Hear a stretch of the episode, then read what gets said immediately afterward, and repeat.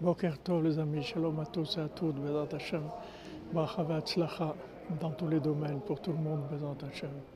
Alors on voit dans les sept mendiants, Rabbeinu il a dit que c'est le, conte qu'il a, qu'il a enseigné le plus élevé, et même de tous les enseignements, s'il avait enseigné que le sept mendiants, c'est au-dessus de tout.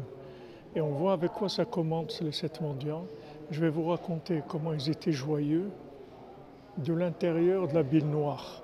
C'est-à-dire qu'ils étaient dans une situation de bile noire et de ça ils sont devenus joyeux.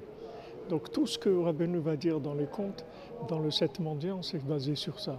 C'est-à-dire on voit que tout est à l'envers. Celui qui voit bien, il est aveugle. Celui qui entend bien, il est sourd. Celui qui sait parler, il, est, bégaye. On voit que tout comme ça est à l'envers. Donc Rabbeinu nous apprend que en fait, quand on se trouve dans une situation qui est normalement de la bile noire, c'est là où on est le plus proche d'arriver à la joie véritable. Justement de là où on est. Parce que la joie, c'est le retournement de, la tristesse. C'est ça ce qui s'appelle la joie.